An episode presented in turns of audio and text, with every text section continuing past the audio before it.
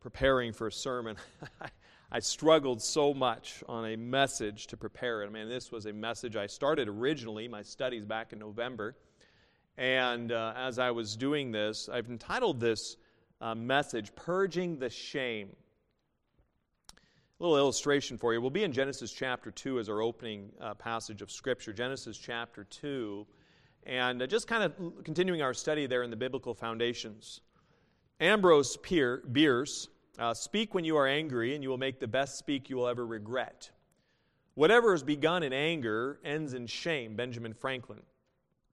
A Chinese proverb said, If you are patient in one moment of anger, you will escape a hundred days of sorrow. The stigma of our past and the weight of our sins for so many is a source of extreme shame and regret. Sometimes a shame is embraced through no fault of our own. But by association with particular parents or group of people, we feel shame. Sometimes in our shame, we will go so far as to reject Christ, looking at our lives as so undeserving of the gracious favor of God that we believe that God will not want us. Shame is a powerful emotion, and one which is intended to draw us closer to Christ. What is a definition of shame? Shame is a painful sensation, as uh, dictionary, Webster's dictionary discusses, a painful sensation excited by a consciousness of guilt or having done something which injures reputation, or by of that which nature or modesty prompts us to conceal. Shame is particularly excited by the disclosure of actions which, in the view of men, are mean and degrading Hence, it is often or always manifested by a downcast look or by blushes called confusion of face. End quotes. Our shame over actions we've done or perceived actions we've done and being unfavorable to others, it breaks relations, it tears apart relationships, and it tears apart trust between people. The shame for our reproachful actions is something that eats at the core of our being or our soul, of our heart. I want you to look with me here at Genesis chapter 2, 23, verses 23, of uh, chapter 2, excuse me, Genesis chapter 2, verse 23.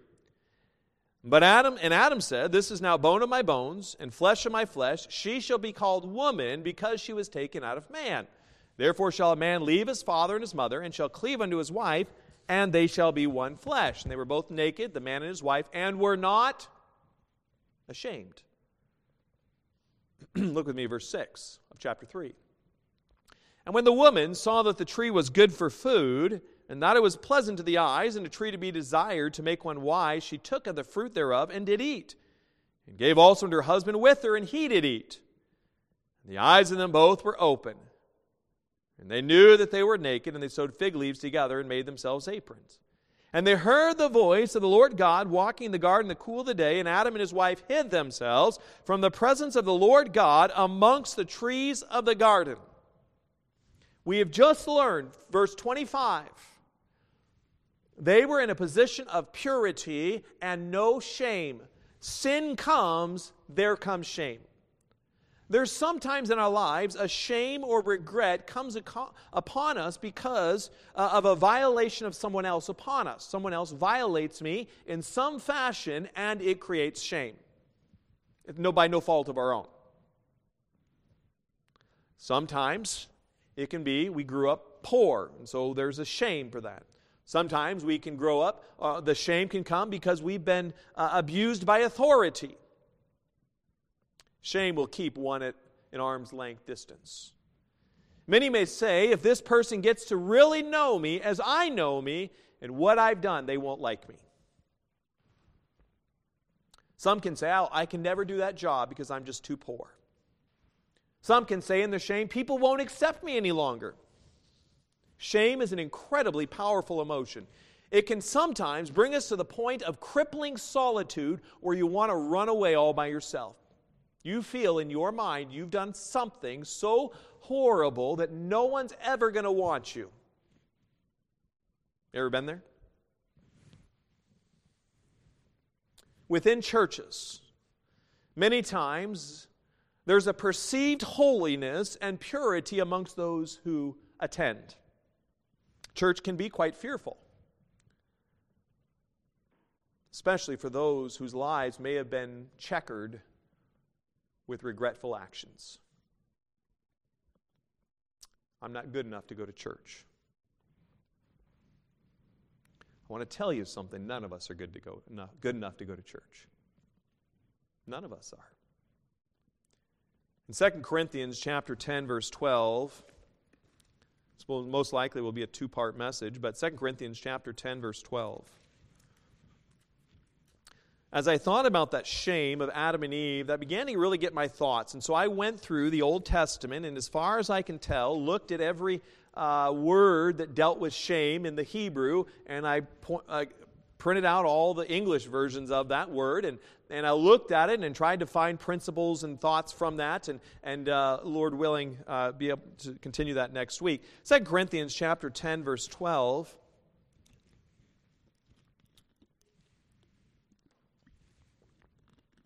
Second Corinthians 10 12, for we dare not make ourselves of the number or compare ourselves with some that commend themselves, but they measuring themselves by themselves and comparing themselves among themselves are not, was the word, wise. So I look at you, you look at me, you might say, you know, he's a pastor, woo, or he's a pastor, eh. whatever the case. And we all get this mindset, the shame of our lives, and we look at others I couldn't talk to that person because if they knew me as I know me, huh? God says, stop the comparing yourselves amongst yourselves. It's not wise.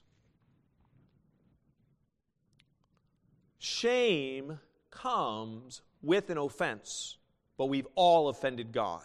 1 John 2:16 For all that is in the world, the lust of the flesh, the lust of the eyes, and the pride of life is not of the Father, but is of the world in our shame, we could say, well, how could this happen to me?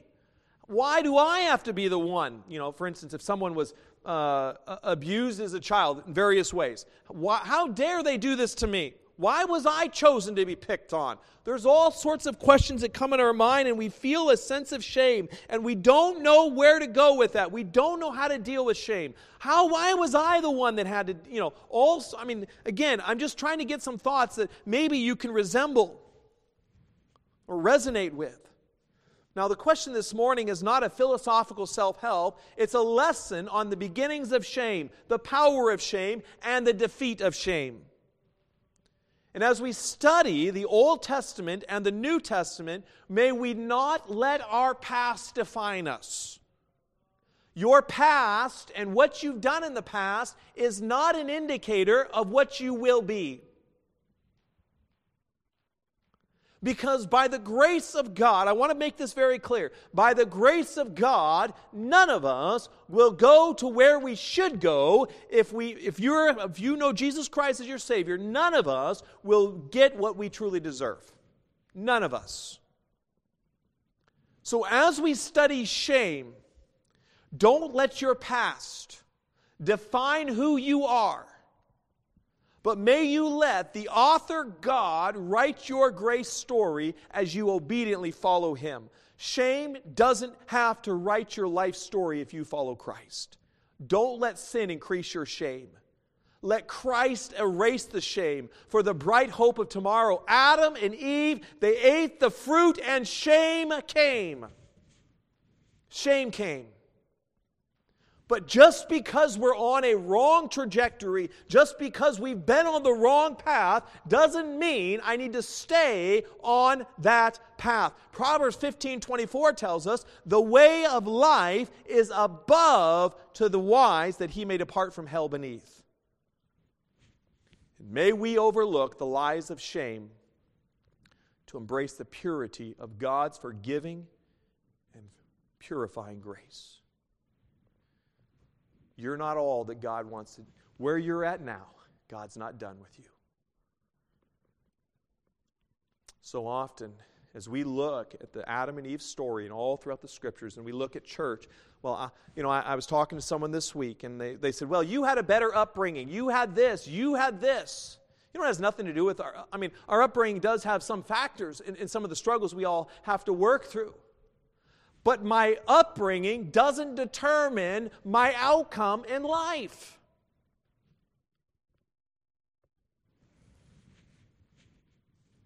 Adam and Eve, they ate the fruit. They had a perfect father. They had a perfect relationship in a perfect environment, and they still messed it up. I want to look at the origins of shame. But in their shame, as they tried to cover themselves up, their nakedness, shame tells us there's something wrong. God pursued Adam and Eve in their shame. And you know what? I'm so thankful that God pursues us in our shame. Because I'm not where I should be. When you think about this in verses 24 and 25 of Genesis chapter 2, I mean, I, I struggled so much. I had 37 something pages of notes, 30 something pages of notes of, of scriptures. And I said, How do I draw all this together and put it together? And Lord, I don't know what to do. And I said, Lord, I, I was, I was Friday, I was coming to Friday. Normally I'm done with my Sunday morning by then. And I said, Lord, I, ah, I'm struggling this week. How do I put this message together? And the definition of shame disappointed, disconcerted, life shame is essentially life didn't go the way you wanted it to go. Whether someone caused it, uh, someone acted upon you in a way that you didn't like, or you've made wrong decisions that have put shame on your life.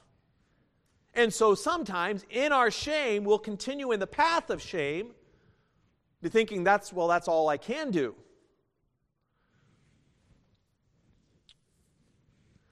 you to notice with me Proverbs chapter 11, verse 2. Will be quite a few verses. Shame. Isn't the Word of God amazing? Shame is an emotion we've all felt. Every one of us has felt shame at one point in time for some actions that we've done or others have done against us. In Proverbs chapter 11, verse 2, when pride cometh, then cometh shame. But with the lowly is wisdom. What happened with Adam and Eve? They thought that they could be as gods, pride, and what happened? Shame. Let's look at Proverbs 29 23.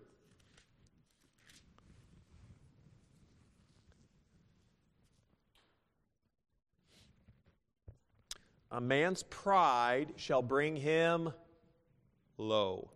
Right? You can think of that as a low countenance, discouragement, shame. But honor shall uphold the humble in spirit.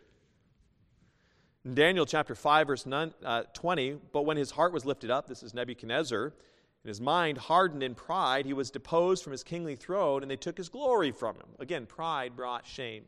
1 Timothy 3 6, not a novice, talking about the prerequisites to being a pastor, lest being lifted up with pride he fall into the condemnation of the devil. Again, shame. I want you to note with me here, a little commentary on this. Note that man and woman were naked, yet they were not embarrassed or ashamed. Why? Because they had nothing about which to be ashamed. They were perfect beings, completely innocent. They had done nothing wrong. They sensed no guilt or shame whatsoever. They belonged to one another. Their bodies belonged to the other, and together they belonged to God. They stood before God and before each other in perfection, perfectly innocent and free of any sense of shame, guilt, wrong, or failure. They were perfect in a perfect world, being everything they should be to each other and to God. There was no sin, guilt, or shame, nothing whatsoever to hide from each other nor from man. End quotes. So, in the origins between Adam and Eve, which God officiated, God designed, right, man and woman for marriage, was there any shame in the beginning? You would say no, right? What was the relationship built on? It was built on an exclusive relationship between a man and a woman who have separated from their parents to form a new family. Now, you say, well, Adam and Eve didn't have parents. You're correct. They had God, right? But it was an exclusive relationship. It is the genesis for the institution of the family. There was a bond created in cleaving marital intimacy that is inseparable. It is pure and uncorrupted. And so many people, we long to be pure, and yet we believe the lie of the world well, my past, my actions, I'm just tarnished goods. I'm no good. I could never be pure. I'm just damaged goods. God couldn't do much with me.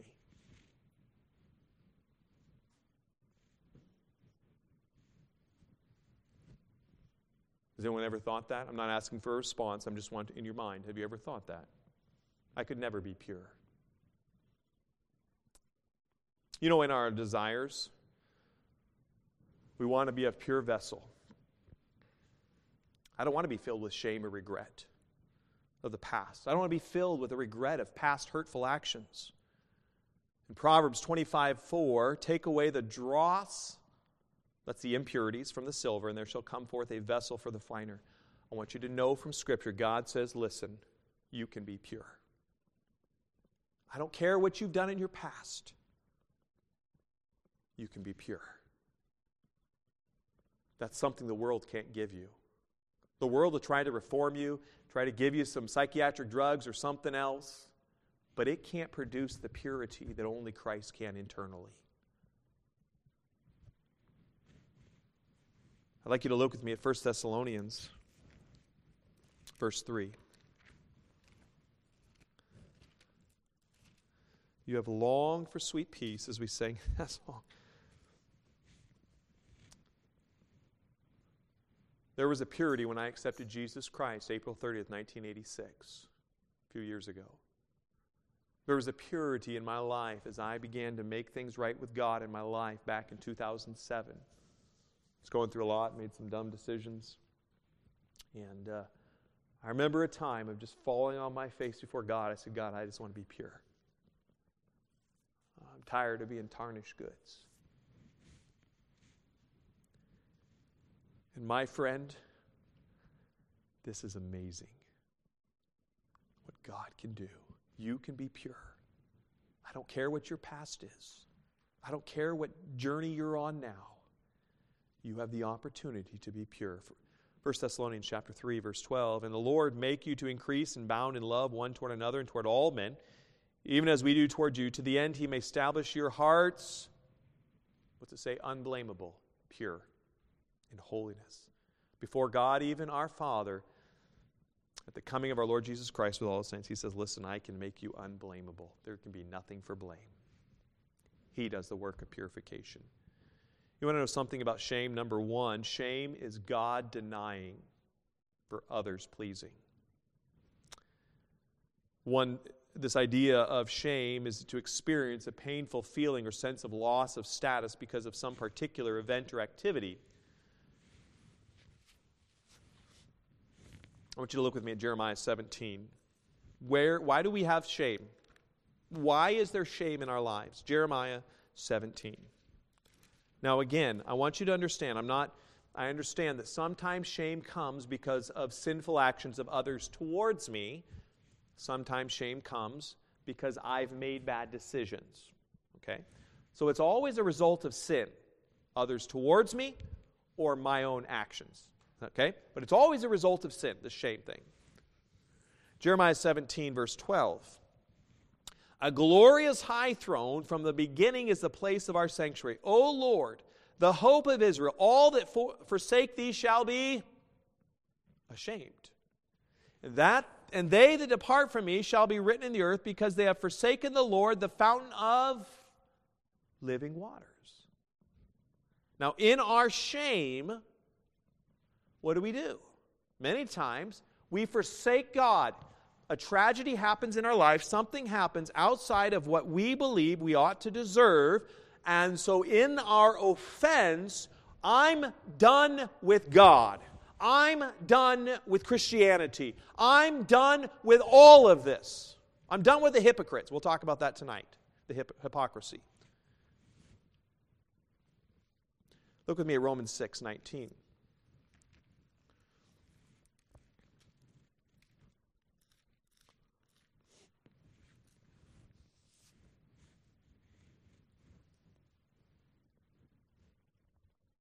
Romans 6:19.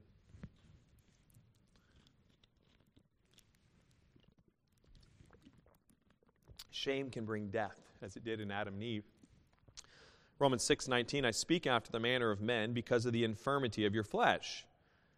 So here's some bodily, right? They're struggling. Whereas you have yielded your members servants to uncleanness and to iniquity and to iniquity, even so now yield your members servants to righteousness and to holiness. So in the past, you may have done things uh, of, of, that were unrighteous, that were not pure before God. But it says, now yield your body unto that which is pleasing to God. Righteousness, right? Pleasing to God, unto holiness, purity. For when ye were the servants of sin, ye were free from righteousness. When you were a servant of sin, you were a slave you went down a journey that only brought greater confusion and pain and bondage and slavery. It did not bring the peace and the joy that God promises. What fruit had ye then in those things whereof ye are now ashamed? The end of those things is death.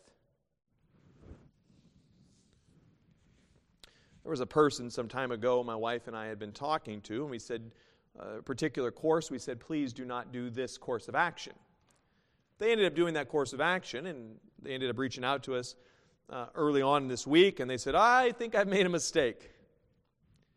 And, uh, you know, in our minds, when you go down a course which is in opposition of what God wants, it will only come a matter of time before true shame sets in. And maybe you've done that. And I want to applaud you for, number one, being here this morning. But now, being made free from sin and become the servants to God, you have your fruit unto holiness, purity, in the end, everlasting life. Sometimes in our shame, we said, I could never go back to that church. I could never do this again because my life has been a shame and, and I'm not happy with what I've done. But God says, the end everlasting life, for the wages of sin is death. Shame brings death. But the gift of God is eternal life through Jesus Christ our Lord. An innocent child may blush at the evil words or perverse words they hear, showing their innocence. But the shame I'm discussing is a guilt and remorse over some wrong actions or wrong actions you've done or others have done against you. A miller and his son were driving their donkey to a neighbor fair, to a neighboring fair to sell him. They had not gone far when they met a group of women collected round a well, talking and laughing. Look there, cried one of them. Did you ever see such fellows to be trudging along the road on foot when they might ride? The old man, hearing this, quickly made his son mount the donkey and continued to walk along merrily by his side. Presently, they came up to a group of old men in earnest debate. There, said one of the, them, it proves what I was saying. What respect is shown to old age in these days? Do you see that idle lad riding while his old father has to walk? Get down, you young scapegrace, and let the old man rest his weary limbs. Upon this, the father made his son dismount and got up upon the donkey himself. In this manner, they had not proceeded far when they met a company of women and children. Why, you lazy old fellow, cried several tongues at once. How can you ride upon the beast while that poor little lad there can hardly keep pace by the side of you? The good natured miller immediately took up his son behind him. They had almost reached the town when a man said, Pray, honest friend, is that donkey your own? Yes, replied the old man. Oh, one would not have thought so, said the other. By the way you load him. Why, you two fellows are better able to carry the poor beast than he you. Anything to please you, said the old man. We can but try. So, alighting with his son, they tied the legs of the donkey together and, with the help of a pole, endeavored to carry him on their shoulders over a bridge near the entrance to the town. This entertaining sight, and it would be quite entertaining to see a father and a son carrying a donkey on their shoulders, brought the people in the crowds to laugh at it, till the donkey, not liking the noise nor the strange handling that he was subject to, broke the cords that bound him, tumbled off the pole and the pole and fell into the river. Upon this, the old man, vexed and ashamed, made the best of his way home again, convinced that by endeavoring to please everybody, he had pleased nobody and lost his donkey in the bargain. End quotes. Kind of a silly thing. And kind of a silly little illustration, but you know what? So often in lives, I'm trying to please this group, and I'm trying to please this group, and I'm trying to please this group. And I mean, I'm just like riding down the, I'm trying to ride the fence, please this, and please this, and please this. In the same silly way, I mean, it's like the old man getting on the donkey, getting off the donkey, his son getting on the donkey, getting off the donkey, pulling up the donkey, dropping the donkey. I mean, we try to please people. Adam and Eve tried to, Adam tried to please Eve. Uh, Eve, you know, tried to be pleasing to the serpent, and in the end, it brought shame. Look with me at Romans chapter 10, verse 11, if you're still there in Romans.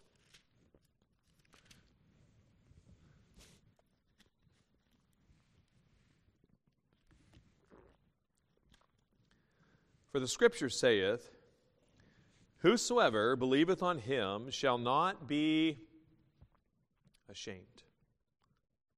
A settled faith in Christ, it lays to rest shame. Adam and Eve would take the skins of that animal that God would kill for the forgiveness of their sins, and they would put it on to put to rest the shame of the wrong actions that they had done. The problem is, in so many of our lives, uh, you are a believer, but you haven't settled where your rest comes from. You haven't settled the fact that Christ is the answer for life. Mark 8:38 Whosoever therefore shall be ashamed of me and of my words in this adulterous and sinful generation of him also shall the son of man be ashamed when he cometh in the glory of his father with the holy angels. I want you to understand someday we are either ashamed of Christ, we're ashamed of being a Christian, we're ashamed of those who are Christians, we're ashamed of them, but there will come a day, guaranteed, that God's going to be ashamed of us. That's a humbling thought. That's a sobering thought.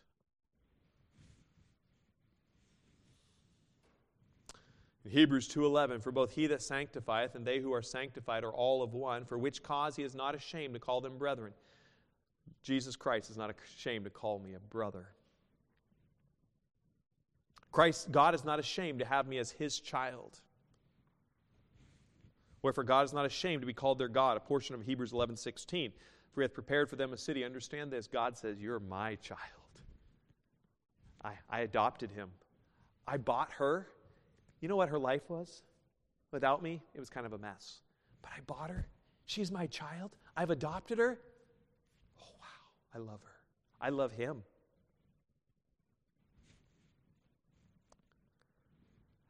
The second thing we see about shame is that shame is truth rejecting.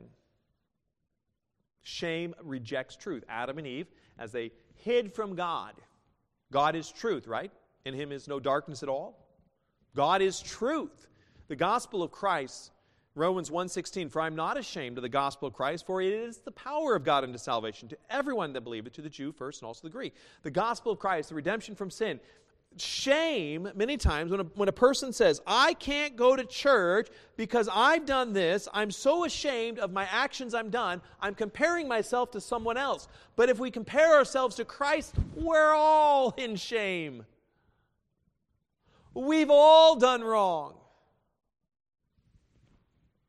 So, what I'm doing is I'm looking at someone who is not truth. I'm not truth. You're not truth. And I'm rejecting truth to look at my shame. This idea of shame here is uh, denoting fear of embarrassment. In 2 Timothy 1:12, Paul was not ashamed to suffer so that others could get the truth. Onesiphorus was not ashamed to be uh, associated with Paul. He wasn't ashamed of Paul's chains. Another thing we find about shame as a result of sin that shame brings death, as we looked at in Romans 6. I want you to look with me in Psalm 51:5.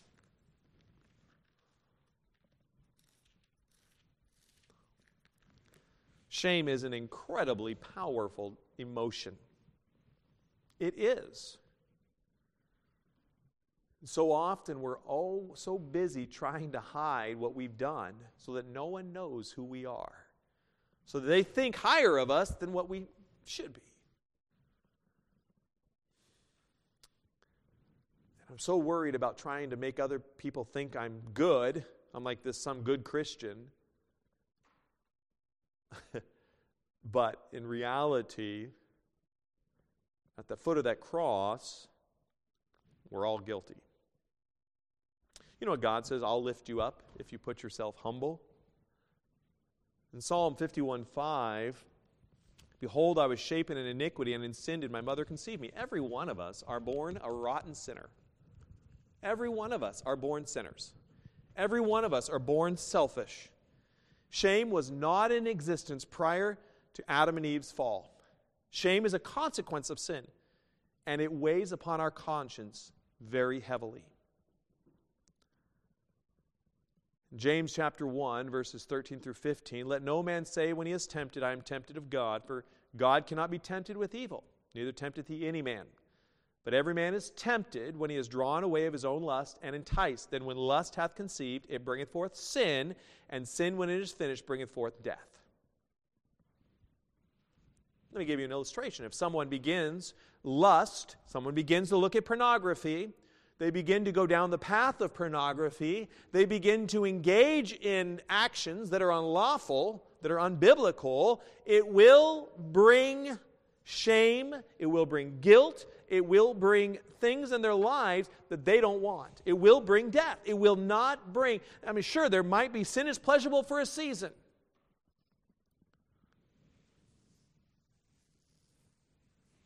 The Bible tells us, Wherefore is by one man sin entered into the world, and death by sin, and so death passed upon all men, for that all have sinned. Our world is seemingly becoming much more, quote unquote, progressive. How is the mental health of our world becoming? Better or worse? Uh, I think if you're honest, you would say it's becoming much worse. Sin is abounding. With sin abounding comes greater shame and regret. And then man tries to hide over that with all sorts of things.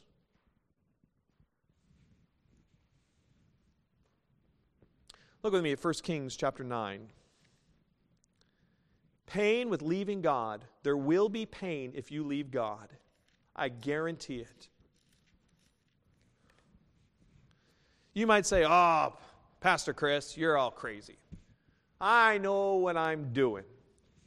Pastor Chris, you don't know what you're talking about. Okay. Try going down a path, your own path. I guarantee it. Within 10 or less, 10 years or less, you're going to have a lifestyle and you're going to think,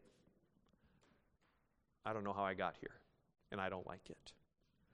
1 Kings chapter 9, verse 6. But if ye shall at all turn from following me, ye or your children, and will not keep my commandments and my statutes, which I have set before you, but go and serve other gods and worship them, then will I cut off Israel out of the land which I have given them. And this house which I have hallowed for my name, the temple, will I cast out of my sight, and Israel shall be a proverb and a byword among all the people. How many people do you know that have been in church? They began to go after their lusts, and years down the road, their life is a mess. Even preachers. Preachers that begin to go off on how important they are, and God says, Okay, I'm going to humble you. You're going to know shame. I'm going to show you that I'm God. You become a byword, you become a has been.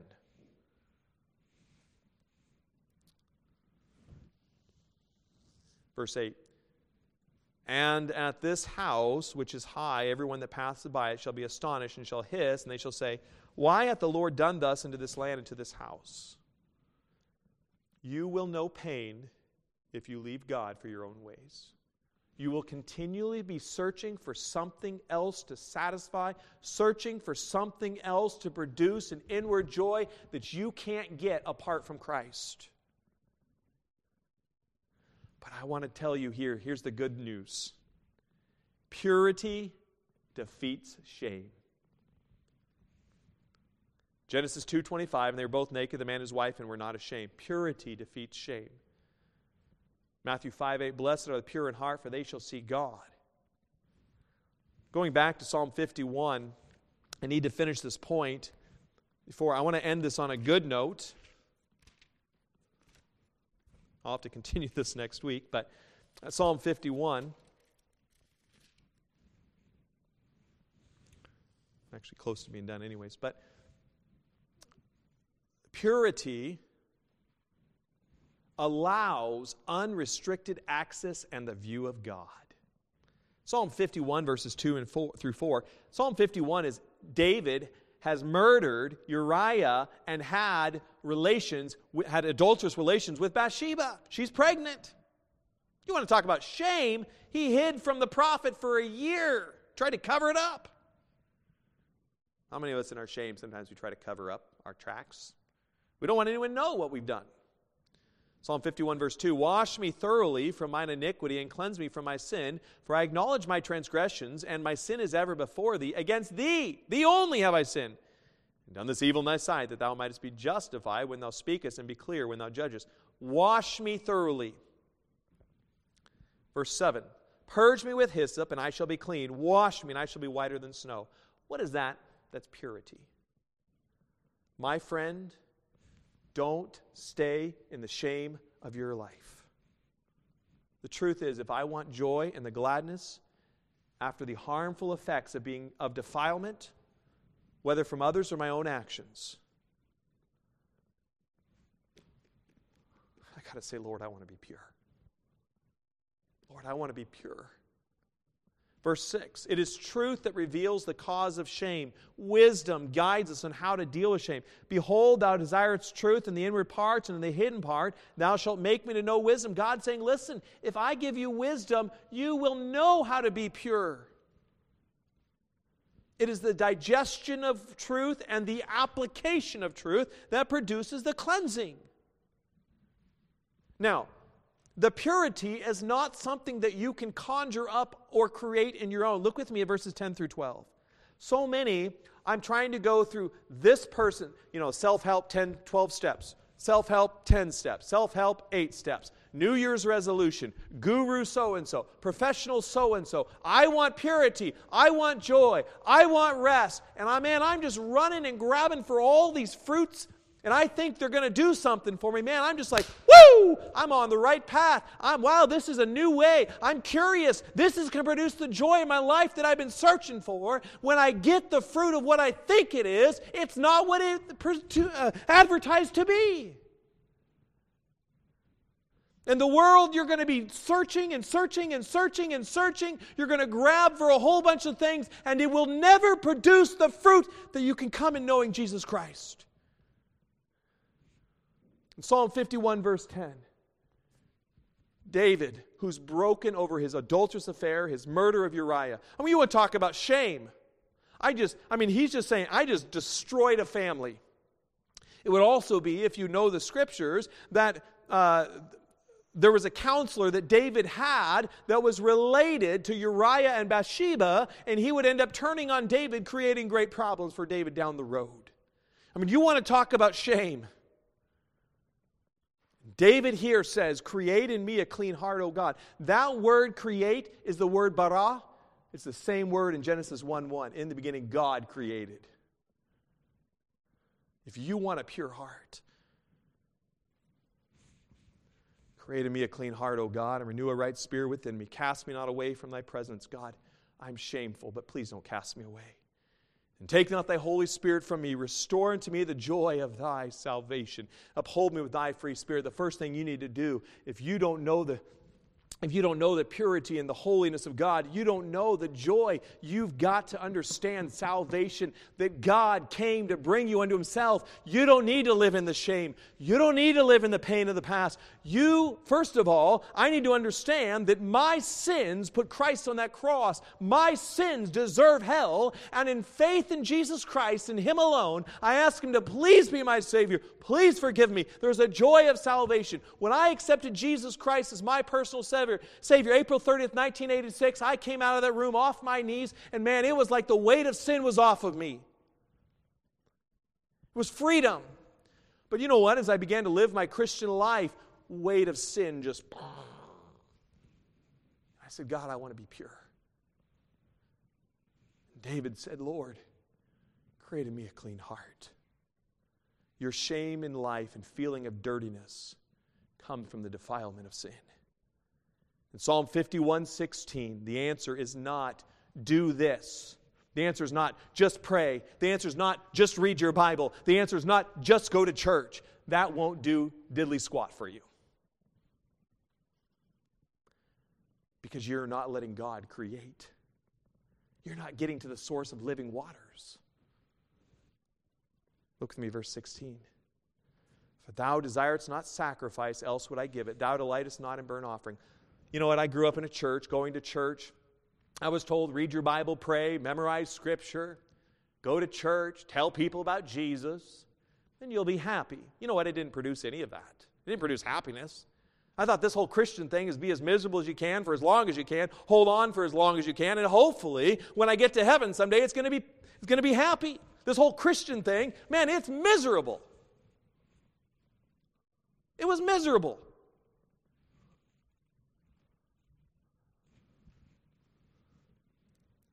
Wasn't until I realized that God in heaven cared for me on my personal, my own personal cares. And I cried out to him, Lord, cleanse my heart.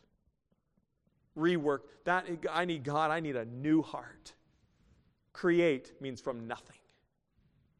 Verse 17. The sacrifices of God or a broken spirit, a broken and contrite heart, oh God, thou wilt not despise. God saying, Chris, I want you to be broken. It was there in 2007 latter portion of 2007. I remember in my apartment, I was there in the military. Wrestling with God to get out of the military to go in the ministry to train. And, and uh, I just broke down one night. I remember in my apartment, I was just weeping. I was on my face before God, and I said, God, I can't do anything. I need you to do something, Lord.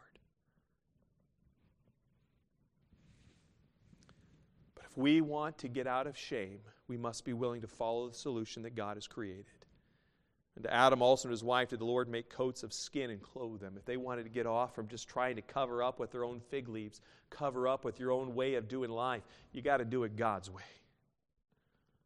We must follow the truth of God's cleansing. Verse 10, as I said, created me a clean heart, O God, renew a right spirit within me. Cast me not away from thy presence, and take not thy Holy Spirit from me. Restore unto me the joy of thy salvation, and uphold me with thy free spirit. God, hold me up. Then will I teach transgressors thy way, and sinners shall be converted unto thee. Lord, it's not until I learn what it's like to have a created heart, brand new, that I can begin to affect others in a positive way. The defilement of our lusts, man, does it ever muddy up our lives. But look with me, verse 19. Then shalt thou be pleased with the sacrifices of righteousness, with the burnt offering and whole burnt offerings. Then shall they offer bullocks upon thine altar.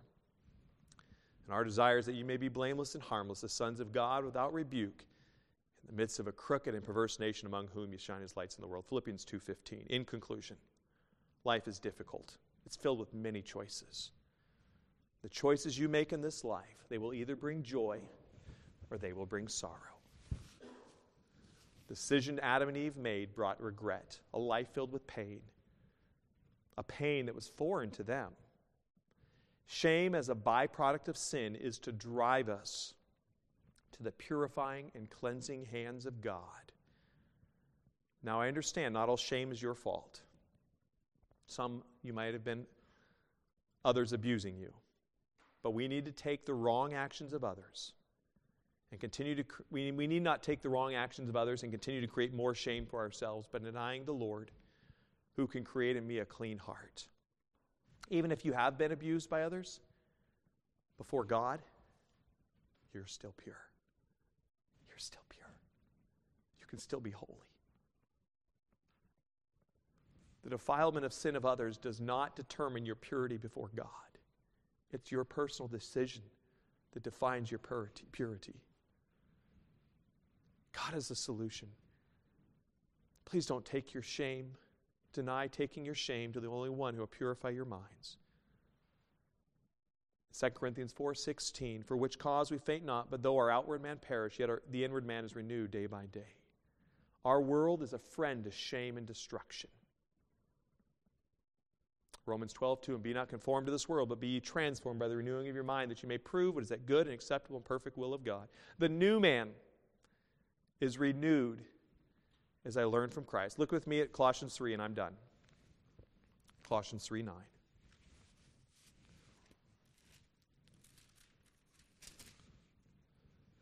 I want to tell you this morning there's hope. There is hope in Jesus. There is hope of being pure again. But you've got to decide in your mind I'm done trying to seek the wisdom of this world. I'm done trying to seek this world's solutions to a problem they can't fix. Colossians chapter 3 verse 9 lie not one to another seeing that ye have put off the old man with his deeds and have put on the new man which re- is renewed in knowledge renewed in knowledge after the image of him that created him where there is neither Greek nor Jew circumcision nor uncircumcision barbarian Scythian bond nor free but Christ is all and in all God said, you know that, that right there says? It's all encompassing. I don't care what culture you come from, you can be renewed. You can be pure. That's amazing. As we come to the time of invitation this, eve- this morning, I want you to ask yourself is this the way a Christian should live and act? If you have shame and regret in your life, please don't continue in it. I'd like Miss, Mrs. Pat to come forward if I could for invitation, please. I want you to ask if you're living in shame, regret of things you've done in the past. Please don't stay there. Don't stay there.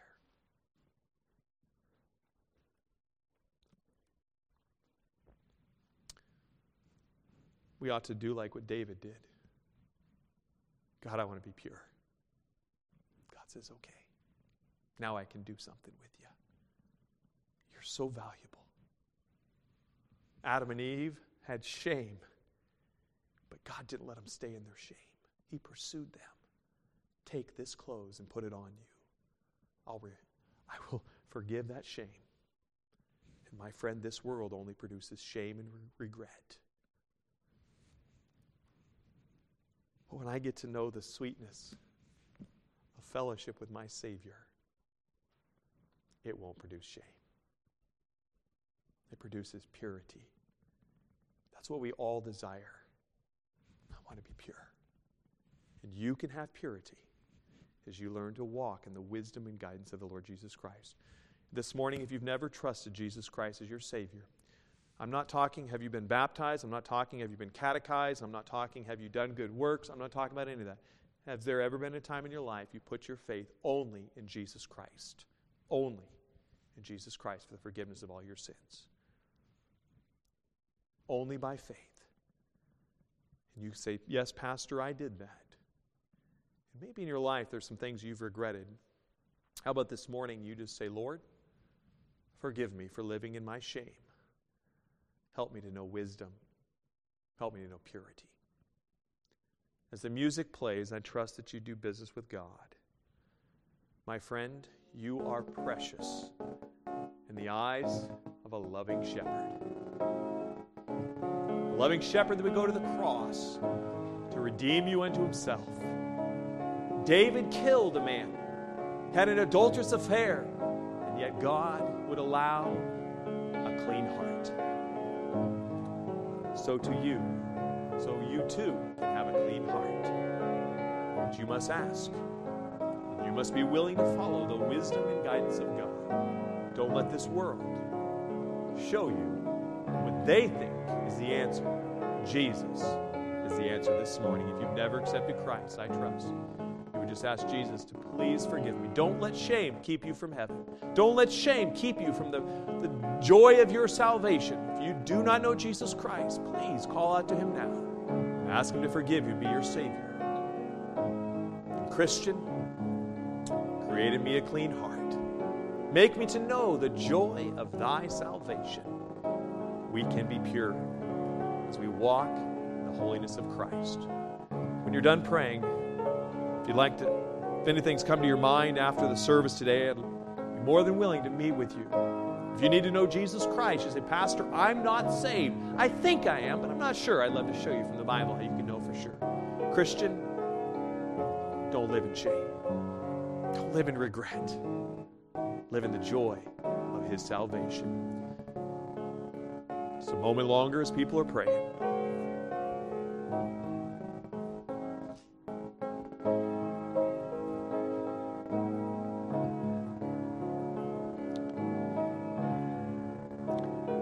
The song will come to a close here shortly. Let us all know you can be pure. Let's pray. Dear Heavenly Father, Lord, we thank you for this day. We sure do thank you for an amazing grace. Father, I want to thank you for the forgiveness of sins, that, Lord, we can all be pure, every one of us, as we walk in the wisdom and the knowledge of the Lord Jesus Christ. We can know the joy of our salvation. Lord, I want to thank you for the challenges for this message. I want to thank you for each and every person that's here today. Lord, I pray that the message from your word touched hearts help give answers for life. And Lord, refresh spirits as only you can do. Lord, I pray that each and every one of us, Father, as we came before you, if we made any promises, Lord, help us to continue. Help us to fulfill the promises we made. Father, if there's any that do not know you, Lord, I pray that their hearts would not be settled until they come to know you. Lord, I yield all this to you. In your precious name I pray. Amen. God bless you.